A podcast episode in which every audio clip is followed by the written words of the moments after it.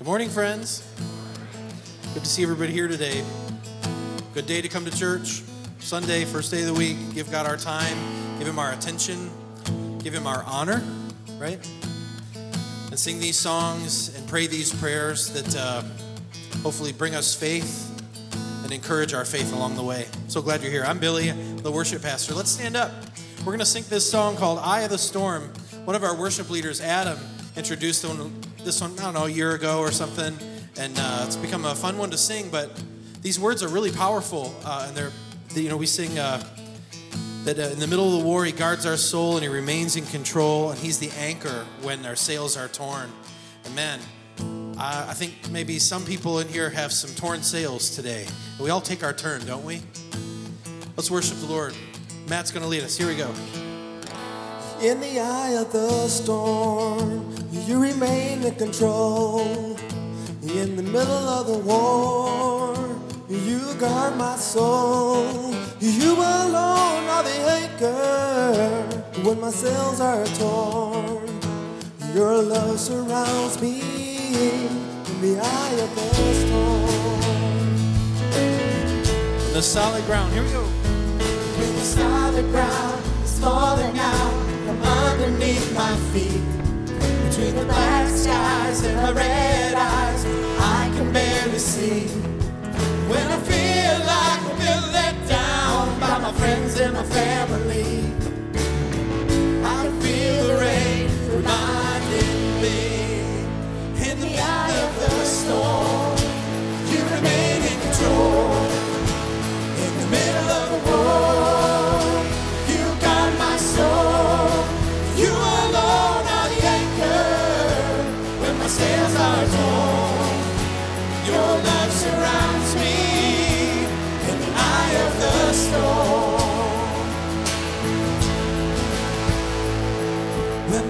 hopes and dreams are far from me and I'm running out of faith. I see the future, our picture slowly fade away. When the tears of pain and heartache are pouring down my face, I find my peace in Jesus' name.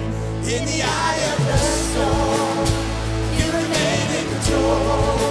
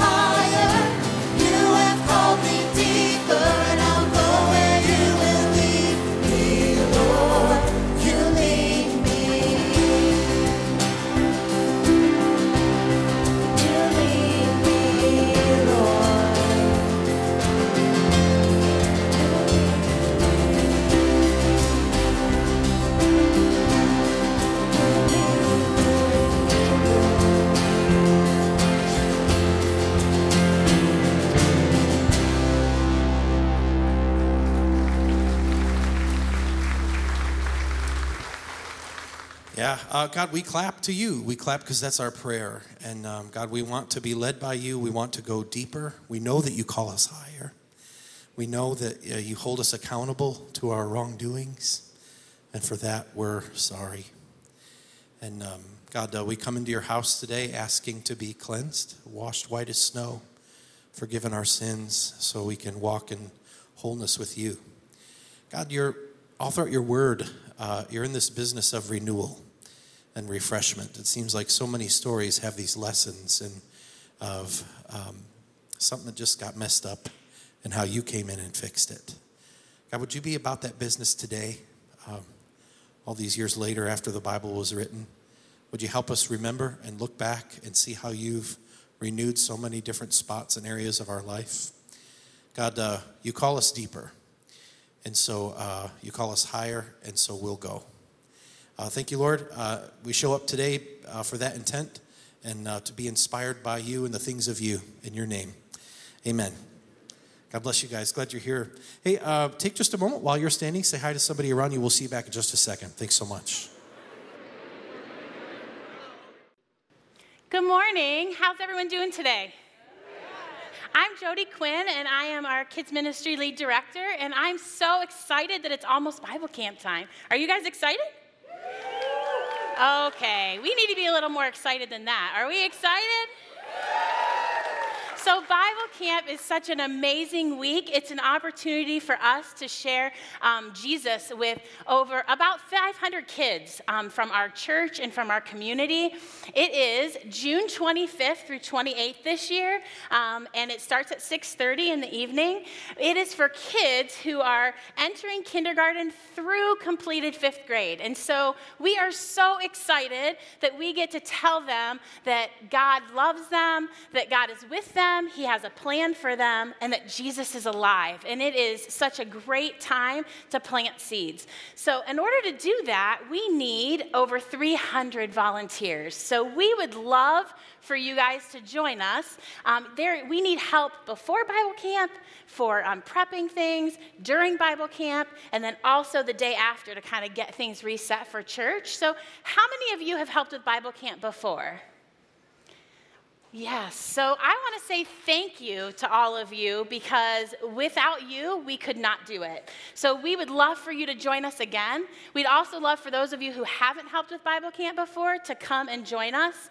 You can help in many different ways. Out in the lobby, hopefully you saw our amped display, right?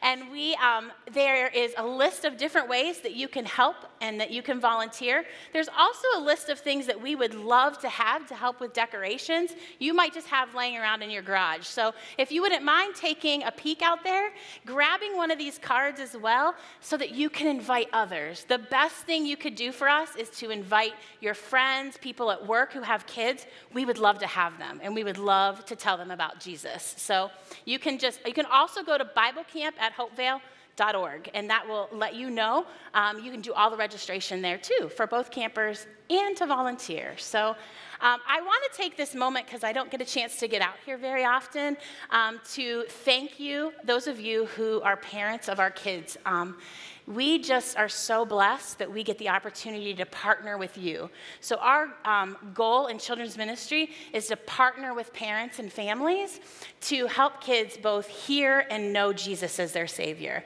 And it takes over 80 volunteers each service for us to be able to minister to those kids. So if you are interested in children's ministry, what we do, or maybe even um, tagging in and helping out over the summer so that our volunteers that often serve every week could get a break, meet me out in the lobby after service so I can talk to you, and I would um, love to kind of give you a good fit. Um, if you are new today to, to Hopevale, I just want to say thank you for being here. We are so glad that you're here today.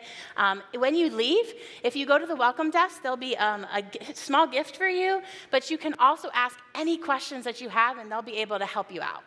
Um, at this time, I'd like to ask our ushers to come forward for the giving portion of our service. If you are um, new to us, please feel free to let the plate pass. This is a time for those of us who call Hopevale our church home to give back to the Lord through our tithes and offerings. Um, I just want to thank those of you that do give to Hopevale because Bible Camp is just one way that we use your offering to love on kids and to love on our community through scholarships for kids who may not be able to um, afford it any other way. So I just want to say thank you to that. So let's pray. Lord, we, we love you, and I just thank you that we have the opportunity to be here today, that we can um, lift our voices and worship, but we can also worship you in um, the things that we do and through our tithes and offerings. And so, Lord, thank you. God, I just pray that you um, help us to, to give cheerfully and to just give abundantly. And so that we, Lord, know that you will use what we give so that we can share the love of Jesus with other people. So, God, I just, um, I thank you again for that opportunity. We love you, and we just pray this all in Jesus' name. Amen. Thanks, Miss Jody. So I love Bible camp. Uh, it was my first one last year. This little kid coming up on the stage, this little tiny little toddler, about two years old. She didn't know she wasn't supposed to do it. She keeps coming up, keeps coming up, and finally she comes over to me on the keyboard, and she she she reaches up and she jumps up on my lap, and I'm like, okay, I'm getting her on my lap. I start playing and playing and playing, and then, and then, and then all these other kids start following her, like they didn't know they couldn't come up. So, so they, they were, all these kids start like it's like it's like kid mosh pit on the platform, like go with it, whatever, let's do this. So we're doing it, having a fun time. And at the very end, I hold the kid up like Simba, and it was big sister act ending. It was wonderful.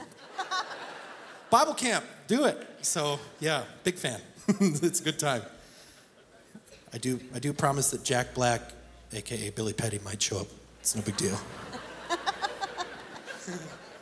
hey, we've got a song we want to sing for you. Uh, it kind of points our hearts and leads our uh, our focus toward the sermon. It's got this sweet line in it. It says, uh, All my fears and doubts, they can all come to because they can't stay long when I believe that you are the way, the truth, the life. And so it's like you bring all of yourself and all of your anxiety and all this stuff. And uh, we're in this sermon series about anxiety, and it's uh, really been helpful for a lot of us. So let's focus our hearts toward those things. We're going to let you stay seated. We're going to sing this for you one time through as just a featured element and uh, just kind of take this in. Let, let this wash over you, be your prayer. We'll sing this song at the end of our service together today, too, as you listen and learn. So here we go. Let's give it a shot.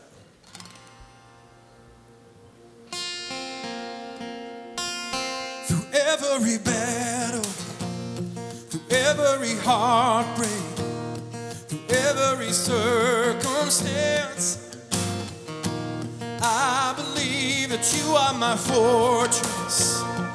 You are my portion. You are my hiding place.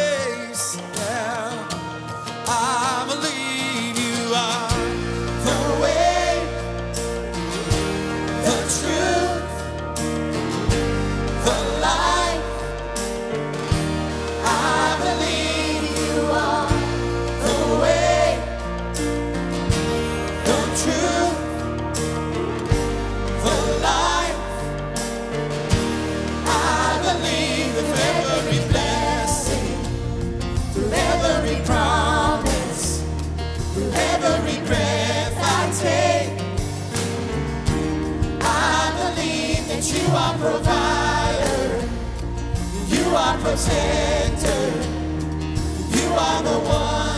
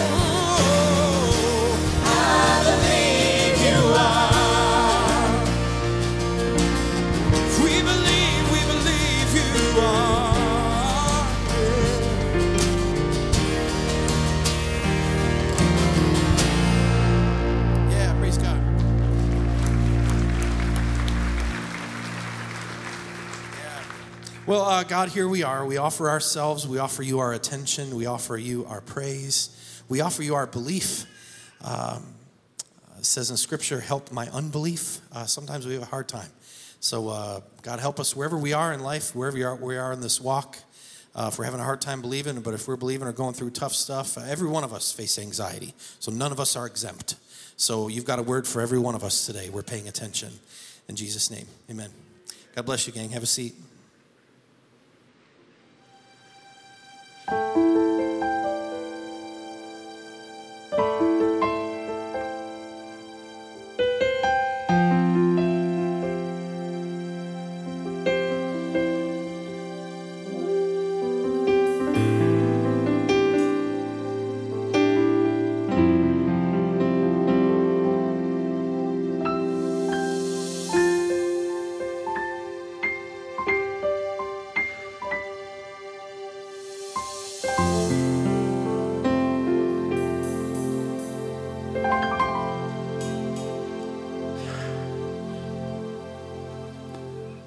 morning, everyone.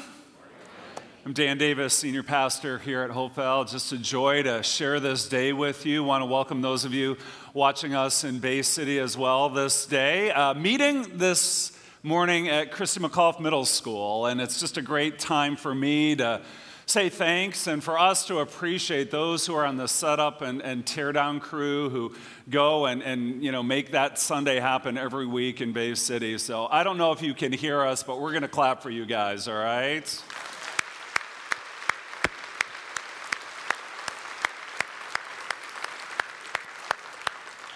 I hope you heard that. Just don't let it go to your head. So, um, hey, today we're going to continue our message series entitled It Is Well. It Is Well, Finding Peace in an Anxious World. And last week, as part of this series, we talked about the importance of prayer in helping us to face our worry and anxiety. That instead of our natural responses to anxiety of either paralysis and doing nothing, or panicking and trying to do everything. Instead of these responses, we can do something. And that something is prayer. Prayer that God invites us in the midst of our anxiety to seek Him in prayer and to call upon His help when we're facing overwhelming circumstances.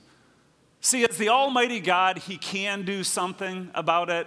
And as our Heavenly Father, He wants to do something about it. So, in the face of anxiety, prayer needs to be our first response and not our last resort because the practice of prayer leads us to the promise of peace.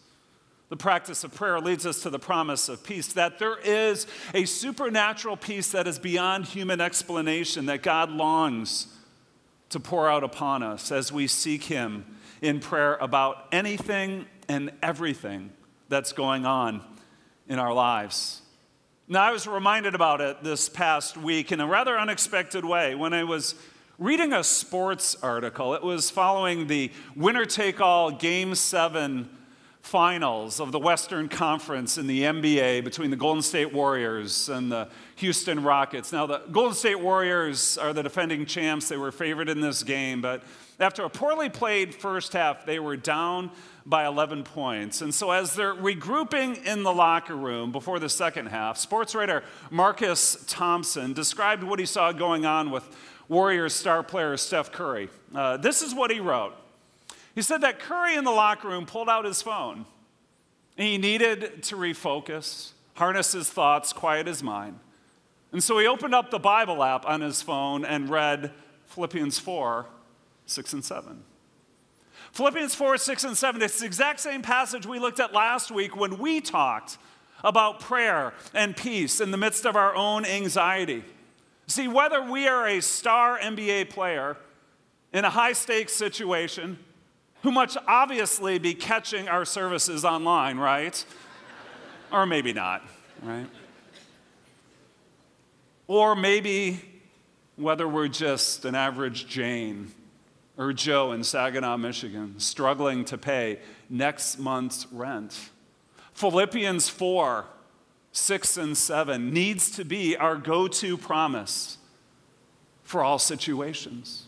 Here's what it says Do not be anxious about anything, but in every situation, by prayer and petition with thanksgiving, present your requests to God. And the peace of God, which transcends all understanding, will guard your hearts and your minds in Christ Jesus.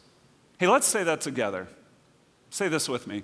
Do not be anxious about anything, but in every situation, by prayer and petition, with thanksgiving, present your requests to God. And the peace of God, which transcends all understanding, will guard your hearts and your minds in Christ Jesus. Well done. Now, to be honest, I don't think God cares who wins or loses sports games, but in this case, things did turn around for the Warriors. They went from 11 down at half to eventually winning the game by nine, and Steph Curry's strong and steady performance in the second half was a big part of why that happened. But what I loved about this story as I read it is that it intersected with what I was trying to communicate to you last week about God's invitation for us to pray from Philippians 4, 6, and 7. That even despite our inexperience or intimidation, this verse tells us that any place is the right place to pray. Any place, any location, locker room, classroom, office cubicle, you name it. And any situation is the right situation to pray about. There's nothing too small, nothing too insignificant. We're not bothering God when we pray. And any words are the right words to pray, right? So don't be intimidated. And any amount of faith is the right amount of faith you need. Because God wants us to come to Him as we are, not as we think we ought to be. Right? Just come as we are. In His grace, He hears, He listens. Now, Philippians 4, 6, and 7 doesn't guarantee fairy tale endings, but it does promise us something even better peace, God's peace.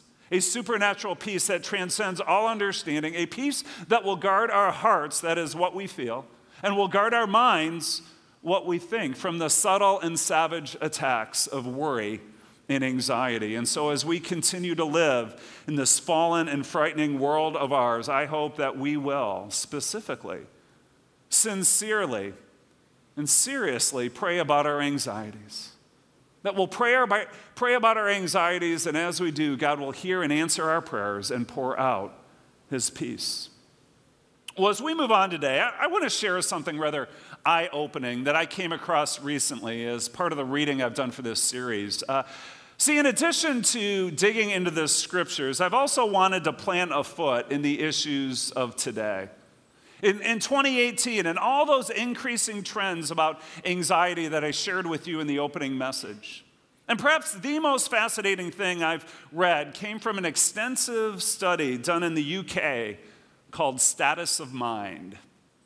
Status of Mind, conducted by the Royal Society for Public Health.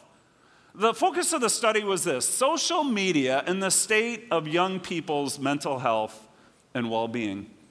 Social media and the state of young people's mental health and well being. And while this study was done in the UK and not the US, and while the focus was those in their teens and 20s, not all across every age population. I still think that most of what they've discovered is relevant to every single one of us in here and the world we live in today. Here's what they said that social media has become a space in which we form and build relationships. It's where we shape self identity. It's where we express ourselves and where we learn about the world around us that social media is intrinsically linked to mental health both positively and negatively. Here's what they found that one in six young people, teens and 20s in the UK, will experience an anxiety disorder at some point in their lives. In the US, that ratio is even higher. They identified rates, uh, rates of anxiety and depression in young people have increased 70% over the last 25 years. 70%, that's a staggering number. That 91% of young people 16 to 24 regularly use social media, and yet that same group said that four of the five most used social media platforms actually make their feelings of anxiety worse. Four of the five platforms they use make them more anxious. Facebook, Instagram, Twitter, Snapchat, all of them. The only exception was YouTube, which I guess just shows the healing power of a good cat video, right? You know, I, I don't know. Further, research also suggests that uh, young people who are heavy users of social media two or more hours a day are more likely to report mental health and psychological distress, symptoms of anxiety, depression, poor sleep, things like that. Social media addiction is thought to affect around 5% of young people, and some researchers describe social media as being more addictive than cigarettes and alcohol. And then finally, much like we read about here in the States, cyberbullying is a growing problem there as well, with seven in 10 young people saying they've experienced some form of it personally, which you can imagine what that does to anxious feelings, right? And I could go on and on with the findings. You can actually link to the study in a really good three minute video they produced. You can get to that in our message notes. But what I appreciated most about this study is this is that they didn't unrealistically suggest that we need to do away with the internet and social media altogether, right? No, they simply recognize that social media can be both positive and negative. And so, as long as we live in the reality of this world, a, a, world that's not going away anytime soon, what is it that we can do to lessen the negative effects while also encouraging the positive ones? Now, I got to tell you personally that even though I live in the US and not the UK, and even though I'm in my 50s and not my teens and 20s, and even though I'm not a heavy social media user like those described in the survey, I got to admit that there are times when social media can make me anxious and, and can even make me feel depressed. Really. Now, you'd think us pastors would be immune to that, right? That we've got all, our act all together. But if my guard is down and my emotions are raw, all it takes is just one post about how that church over there is, is bigger or how that one pastor over there is better, you know, and I just, wow, it's yucky to say, but if that's my experience as an adult, can you imagine what it's like for our teens, for our young adults in their 20s? When you've essentially grown up with this stuff and the world that you've only known and ever known is a world saturated with social media? A world where, you know, everyone else's life comes across as perfect, right? Good looks, great bod, lots of friends, fun times, big parties, madly in love with Mr. or Ms. Perfect, hashtag blessed, right? You know, and it's just overwhelming while your life feels lonely, empty. I mean, how could you not get anxious and be worried? I mean, I, I think for, for those of us who are older, we need to care for we need to pray for our, you know, our teens and, and young people in this church. I mean, this is something that we never had to face growing up, but it's a legit challenge. It really is. But let's be clear about something else. This kind of pressure isn't just a young people problem, it's an all people problem. All pe- see, whether you grew up in the 50s with cigarette ads, whether you grew up in the 70s with car ads or whether you grew up in the 90s with Nike ads, right? Marketers have always played upon our anxieties, have always tried to create in us a sense of dissatisfaction. You know, there's actually a term for that now, right? FOMO, F O M O. Have you heard of this? Fear of missing out. Fear of missing out. That everyone else is living life and having a blast while you're out in the cold and stuck with a boring and meaningless existence. You see, when that's going on, that's certainly a recipe for anxiety. And so, regardless of our age, regardless of our stage of life, how do we combat these anxious thoughts from getting the best of us? Well, that's what we're going to talk about today. And to do that, we're going to go back to Philippians chapter 4. Back to Philippians chapter 4, the same book and chapter of the New Testament we looked at last week, where the Apostle Paul is encouraging and instructing anxious people in a worried church. Now, I've already seen one of the ways he does that the encouragement for us to pray in the midst of our anxieties. Philippians 4, 6, and 7, one more time, just to drill this into your heads, right? Be anxious about anything, but in every situation, by prayer and petition with thanksgiving. Present your requests to God. And the peace of God, which transcends all understanding, will guard your hearts and your minds in Christ Jesus. But then, right after that, he follows it up with these words, verse 8. Finally, brothers and sisters, whatever is true, whatever is noble, whatever is right, whatever is pure, whatever is lovely, whatever is admirable, if anything is excellent or praiseworthy, think about such things. Think about such things that if we are going to find peace in an anxious world, then it's not just a matter of praying well, but it's also a matter of thinking well. Thinking well. Now, in a moment, I'm going to have us walk through these whatevers that are part of this verse that we're supposed to think about. But before we do, I, I first want to touch on a few things about anxiety in our thought life, right? I'm going to say up front, I'm not a medical doctor. I'm not a neurologist who specializes in brain chemistry, and I'm not a trained psychologist or psychiatrist either. So there is a sophistication to this discussion that is well beyond my area of expertise, okay? So let's just make that clear. But even still, I, I do want to make a few comments here, and I think I get to as a pastor with an advanced degree in theology and, and studying the Bible. Now, if you were here last week in May for weeks one and weeks two, we talked about four foundations that we were going to take into this series, four assumptions, and I want to comment on a couple of them here. You know, one, I said that anxious people aren't always faithless people, right? Anxious people aren't always faithless people. Meaning that when we give advice to someone else, like, you know, try harder, believe more, doubt less, that those aren't always simple solutions to our anxiety. Like I said back then, while a lack of faith could be the cause of our anxiety, a lack of faith doesn't automatically mean it must be the cause of our anxiety, right?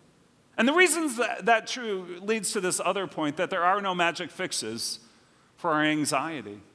No magic fixes that we as people created in the image of God, we're fearfully and wonderfully made. God has woven together our body, soul, mind, and spirit to make us these complex and yet also whole and complete people. Which means that what? That the physical, the mental, the emotional, the spiritual, the social sides of who we are, they're all interrelated, right? They're all wrapped together. They're not these separate categories or distinct boxes. No, for instance, you know, our emotions, they can affect our thinking. Or our relational world socially can impact our inner world spiritually. It's all intertwined. That's what it means for us to be human. So, going back to Philippians 4, when Paul commands us to think about such things, he's given us a positive step, no doubt about it, but it's not a magic fix, right? That somehow it's going to be through your willpower, through your positive thinking and mind control, that you're going to think your way out of anxiety forever and ever. Amen. That's not how it works. Worry and anxiety are far more complicated than that. And so when you wake up in the middle of the night because you're stressed out about something, it's naive to think that you're simply going to think your way out of it, right? Just like that. If you're someone who is generally wrestling with an anxiety disorder, it doesn't automatically mean that you must be disobeying this passage and doing something wrong. So we need to make sure we're not being simplistic about the connection between anxiety and our thought life. But having said that, I also don't want us to be fatalistic and think that this passage is worthless because it's not. It's not. No, while you might not be totally in control of how and when things pop into your head, right? This passage also tells you that you're not a helpless victim. You and I, we are not helpless victims. There are commitments we can make. There are some choices we can do. There is some work we can do to combat against our anxiety in this case. It's a matter of us purposefully and proactively choosing what we think about, purposefully and proactively choosing what we think about. That's what Paul's getting at here in Philippians 4 8. And this kind of advice is worth its weight in gold. So let's go back there again and, and read it one more time. Finally, brothers and sisters, whatever is true, whatever is noble, whatever is right, pure, right, whatever is pure, whatever is lovely, whatever is admirable, anything is excellent or praiseworthy, think about such things. The command is this fix your mind, direct your thoughts, make the choice to dwell upon those things that will lead you toward peace and away from anxiety. Now, as we go through this list of descriptive words, I, also want us to keep in mind that there's a second unstated list that's filled with the opposites, right? In other words, there are things in life that aren't true, that aren't noble, that aren't right, that aren't pure, that aren't lovely. And so, yes, we need to spend more time thinking about the things that are on this list, positive things that are going to lead us to peace. But then it also applies that we, implies that we should spend less time choosing to think on those second things on this unstated list of negative things that are going to lead us toward worry and anxiety. Make sense? So let's talk about a few of these, right? Like, like the first one whatever is true. Whatever is true. Now, first and foremost, the Almighty, eternal, everlasting God is truth Himself, right? He's truth himself, that everything that conforms to actual reality in the seen and the unseen world finds its source in him. And God has revealed his truth to us through the living word, Jesus Christ, who says of himself in John 14, 6, I am the way and the truth and the life, and no one comes to the Father except through me, right?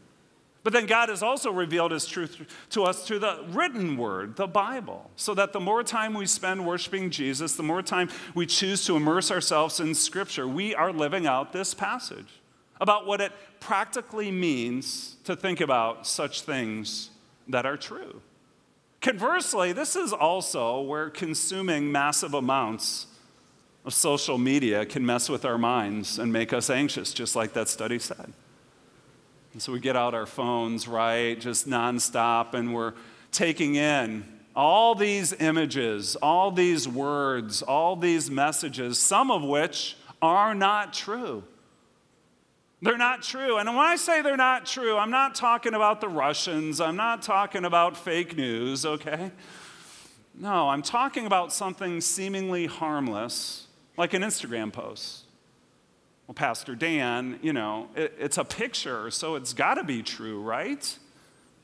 No, it doesn't. You know, pictures can be staged, edited, photoshopped to present quote unquote normal life in the best light possible, even if it isn't exactly the way things really are. And so you got someone doing a body pose not only can the picture be manipulated digitally, but a constant barrage of these that we're taking in can really get us to believe that the most important thing about who we are is the way we look. The most important thing to who we are is the way we look. Listen, people, that's just not true. Men, women, boys, girls, young, old, that is simply not true. But wow, if you're insecure about your body image, and you're constantly drinking all this stuff in, it's going to lead you away from the truth and it is going to make you more anxious. No, you know what the truth says? The truth says this that you are fully loved, you are fully accepted by God because of Jesus. Because of Jesus. That is the most important thing about who you are. A place of confidence, a place of peace, not a place of insecurity and anxiety. And that's just one application from this passage. Take another word, like noble or admirable, you know, words that kind of feel a little old fashioned and out of date today. But to me, words like these are aspirational words, they're role model words. They're words that help us rightly answer the question who do I want to be when I grow up, right? kind of person am I becoming? Where is my life heading? What do I value more, riches or respect? Doing the popular thing or doing the right thing. Listen, in the end, we're all going to leave some kind of legacy with our lives, and quite frankly, that legacy starts with the thoughts we sow and the choices we make. And then, of course, you got a word like pure. Pure, which speaks specifically towards sexual morality and warns us against sexual immorality. I don't think I need to tell you that the access to and volume of sexually explicit images and videos is greater now than ever before. And again, what we visually take in, what we choose to, to think about, not just affects us mentally, but also emotionally and physically and spiritually and socially, right? Now, you might be thinking, come on, Dan, you know, what is something like online pornography and viewing that? How does that make us anxious, right? What I do in the privacy of my own home is my own business, right?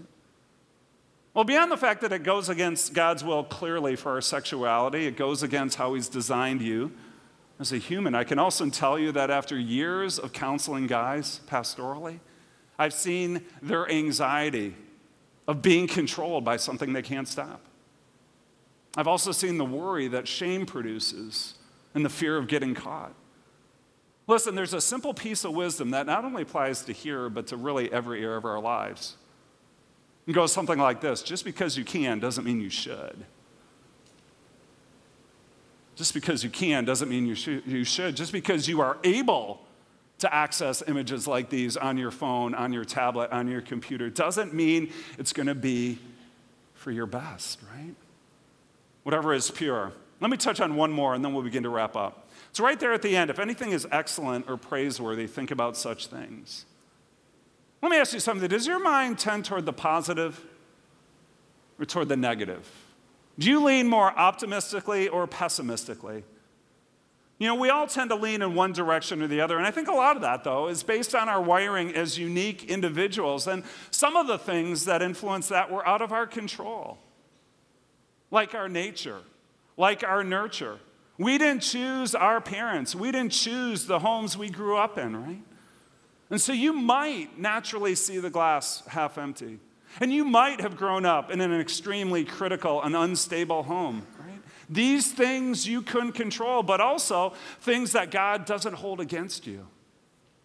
See, by the same token, God also tells us that we don't have to keep on living with that kind of negativity, where you're surrounded by things that aren't excellent, that aren't praiseworthy.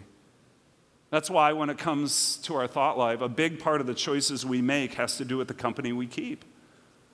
The company we are most of the people around me positive and encouraging or are they negative and discouraging? Are they building me up or are they tearing me down?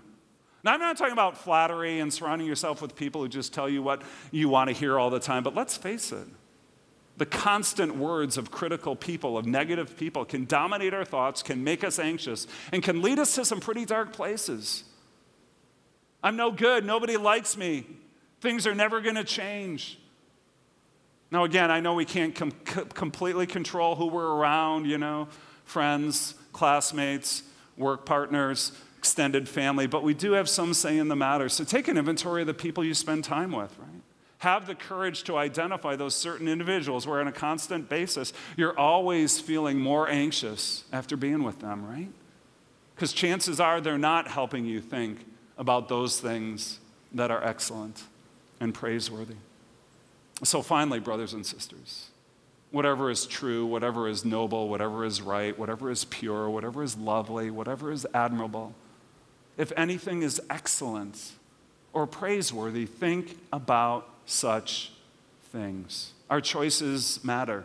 They really do. And so, while there are going to be those times when anxious thoughts and feelings blindside us out of nowhere, it's going to happen. It doesn't mean we're helpless victims. No, look at this passage, Philippians 4 8, and make the choices to choose to think about such things. So, how do we take this passage then, all we've looked at, and put it into practice in our lives? How do we make it more of a reality for us? How can thinking well help us find peace in this anxious world of ours? Well, in terms of a specific homework assignment for me to give you, I, I think this passage is a great example of you just picking out one thing you work on and you making that one thing your focus this week, this week and beyond, just one thing. And since there are hundreds of you here, no two of you are alike, so what that one thing is going to be for you is going to be different than the person next to you. It's going to vary between us. There's no one size fits all solution for all of us. But having said that, I do think there are a couple basic questions we can ask ourselves to help us find our one thing to help us think well. So here they are. Where in my thought life do I need to stop, do less, or take a break? Stop, do less, or take a break, or start, do more, and give it a try. In order what? In order to experience more peace and less anxiety. So, for instance, when it comes to stop, do less, or take a break, let me give you a few examples. Here's something you might do go on a social media fast. You know, I wonder what would happen to the state of our mind and the health of our soul if we're just willing to put our phones down once and again and take a break from social media. Right? And maybe we define it ahead of time, a certain set amount of time. This isn't a rule, but it's a suggestion. I mean, think about it. Do you think taking a break would make you a better person or a worse person? Would help or hurt your thought life? And so maybe it's just identifying a block of time during the week, kind of like a mini Sabbath, where you're going to take a break. Or maybe it's a commitment that before bed, instead of the last thing you do before hitting, you know, your head hitting the pillow is looking at the screen, which again, research has have defined direct correlation between that and, and poor sleep and anxious thoughts, right? And maybe there's a little pause right, between that and when you go to bed. So maybe go on a social media fast, but lest you think I'm just picking on younger people, here's my second idea. If you're older, cut back on the cable news, okay? You know, I can see it, you know, you're up in years, but don't get out, you know, how high and mighty and how you're not on social media, right? And you don't have the problems like young people because you can't even turn on your phone half the time, right? So let's just kind of bring this down to reality, okay? Seriously, though, this whole cable news thing, talk about something that'll get you worked up and make you worry. Why? Because the entire industry thrives on crisis, doesn't it? I mean, it's pretty absurd what qualifies as breaking news these days. And so, if this past week, the thing you thought about more than anything else was Roseanne Barr and what she tweets and her, you know, her show being canceled, I'm just going to tell you step away from the TV and take a break, right? That stuff constantly drinking in is going to work us out. We do have a choice about what we think about what we obsess over, right? Third, stop feeding impure thoughts. You know, a little more seriously here. You know, under no circumstances should a Christ follower ever be viewing online pornography of any kind, right? No way. And I say that not to guilt you, I say that to warn you and to help you with your thought life with your anxiety. And so, if you're someone who has gone past the curiosity stage and really have moved more towards the addiction stage, reach out to help. Talk to a trusted friend, talk to one of us on staff, talk to a counselor, right? Get some help. They'll guarantee you if you're there, there's a tie to your worry and anxiety. And then finally, avoid gossips, hotheads, and negative people. The reason I picked those three groups is all three groups are talked about in the book of Proverbs and the negative influence they can have on our lives. And that includes our thought lives. Why? Because gossips aren't true, hotheads aren't noble. Negative people aren't admirable. And so, to the best of our ability, we need to watch the time we spend, right? And not get caught up in their drama. Because their drama, I guarantee you, is going to make you anxious and mess with your mind. Listen, we are not helpless victims. We do get to make choices. And so these stop, do less, or take a break suggestions are just some of the things we can do. But then on the positive side, and I'll close with this, there are also things we can start, right? We can do more. We can give it a try. And the first is to memorize scripture. Memorize scripture. Begin with Philippians 4, 6, and 7. You know, if we are to think about such things that will lead us toward peace and away from anxiety, then those kind of thoughts need to be readily accessible in our minds. Now, I know when I say something like memorize scripture, half of you are thinking, I can't do it, while the other half of you are thinking, don't make me do it, right? this isn't a punishment, okay? But let's face it, some of us will so readily follow quote unquote expert advice on diet and fitness, and will do some crazy and impossible things because of it, right? Well, in the same way, I am telling you, I am guaranteeing you that memorizing scripture and being able to recall the truth and beauty of God's word will help you with your anxiety. And if you need a place to start, take the passage about prayer that we looked at last week Philippians 4, 6, and 7, that tells us not to be anxious about anything but to pray about every situation, right? Because the peace of God will flood our minds and flood our hearts. You know, even this past week, just true confessions. I woke up in the middle of the night, right? A lot of things on my mind, just kind of stressed out. And I forced myself to go to this passage, to recite it in my mind, and then to put it into practice by offering up a prayer to God about everything that I was thinking about, right? Anytime, any place, any location, any words, any faith, right? memorize scripture. Begin with Philippians 4, 6, and 7. I'd encourage you to do the same. Related to that, read and review Bible promises about peace. That, in addition to memorization, it's also helpful just to read through what God promises to us as his children in Jesus Christ. A couple weeks ago, Kathy found a great resource by a, a, Christian author and speaker, Rebekah Lyons. She's put together a list of 30 Bible verses that speak to our anxiety. We've linked to that resource in our message notes. You can also see the link on the screen there. I'd encourage you to track that down. Third, listen and sing to worship music. I'm so grateful for our worship ministries here at Hopevale, both in Saginaw and in Bay City. Pastor Billy, Stephanie, and their teams do such a great job in leading us in songs that are rooted in Scripture and point us to the hope we have in Jesus Christ. It's tremendous. And you know, music has this powerful way of speaking to both our heads and our hearts. And so, even beyond your Sunday worship experience, find time during the week to listen to, to sing along with songs of worship that are going to grow your faith and are going to deepen your love for God. And then finally, spend face to face time with encouraging people. Face to face time. But now, like that status of mind study said, social media has become a space in which we form and build relationships. I do believe social media can be used for the good. Reach out to friends, share encouraging words, right? But in addition to that, we also need some of this, don't we? We need some of this. We need to see faces. We need to hear voices. We need to feel emotions. We need to provide supportive and appropriate human touches. Why? Because we are fearfully and wonderfully made. Because the physical, mental, social, spiritual, emotional sides of who we are that make us human are all woven together. We'll talk more about this next week, but make the choice to be with encouraging people. So, what's your thing? What's your one thing this week? To stop, to do less of, to take a break from? Or to start, or to do more of, or to give it a try, right? We're in all different places, all different stages in our spiritual journey, but whatever it is, make the choice to do something that's going to help you think well.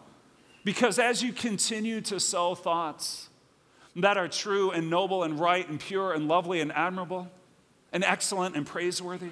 That as you build that kind of thought life, you will, by the grace of God, find greater peace in this anxious world of ours. You will. So let's pray. God, that's what we want. We want minds that are more consumed by your peace than our anxieties. And like I said in the message, we know that thoughts come out of nowhere and we get blindsided by worry, right? So we're not immune, but we're not victims either.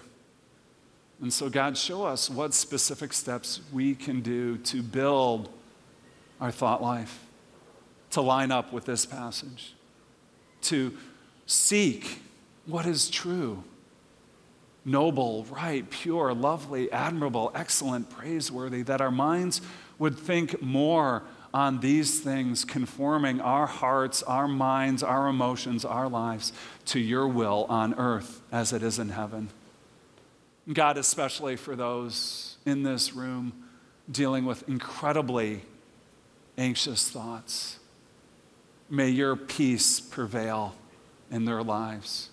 Guard their heart Guard their mind in Christ Jesus. You promise that, we claim that, because God, you are greater, you are stronger than anything we'll ever face. So that's our prayer. And we seek you, Jesus, because you are the way, the truth, and the life. Amen. Yeah, Skip.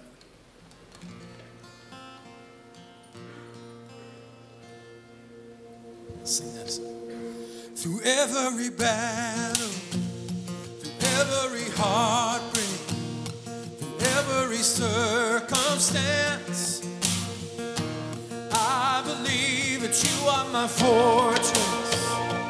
You are my portion. You are my high.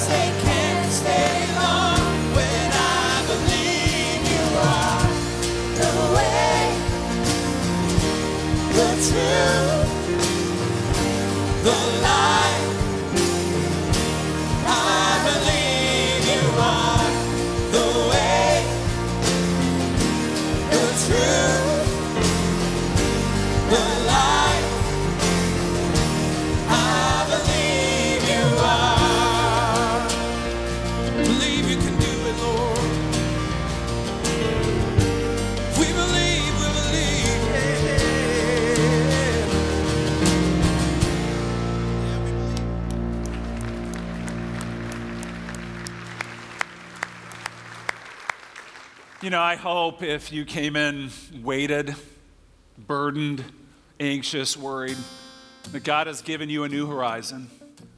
A new horizon in Jesus because He is the way and the truth and the life. And He is that for you now, always, and forever. Hey, next week we're going to continue our series about the power of a church family and what it means to care well for each other. But as you go from here, may you walk in the way of Jesus Christ. God bless you.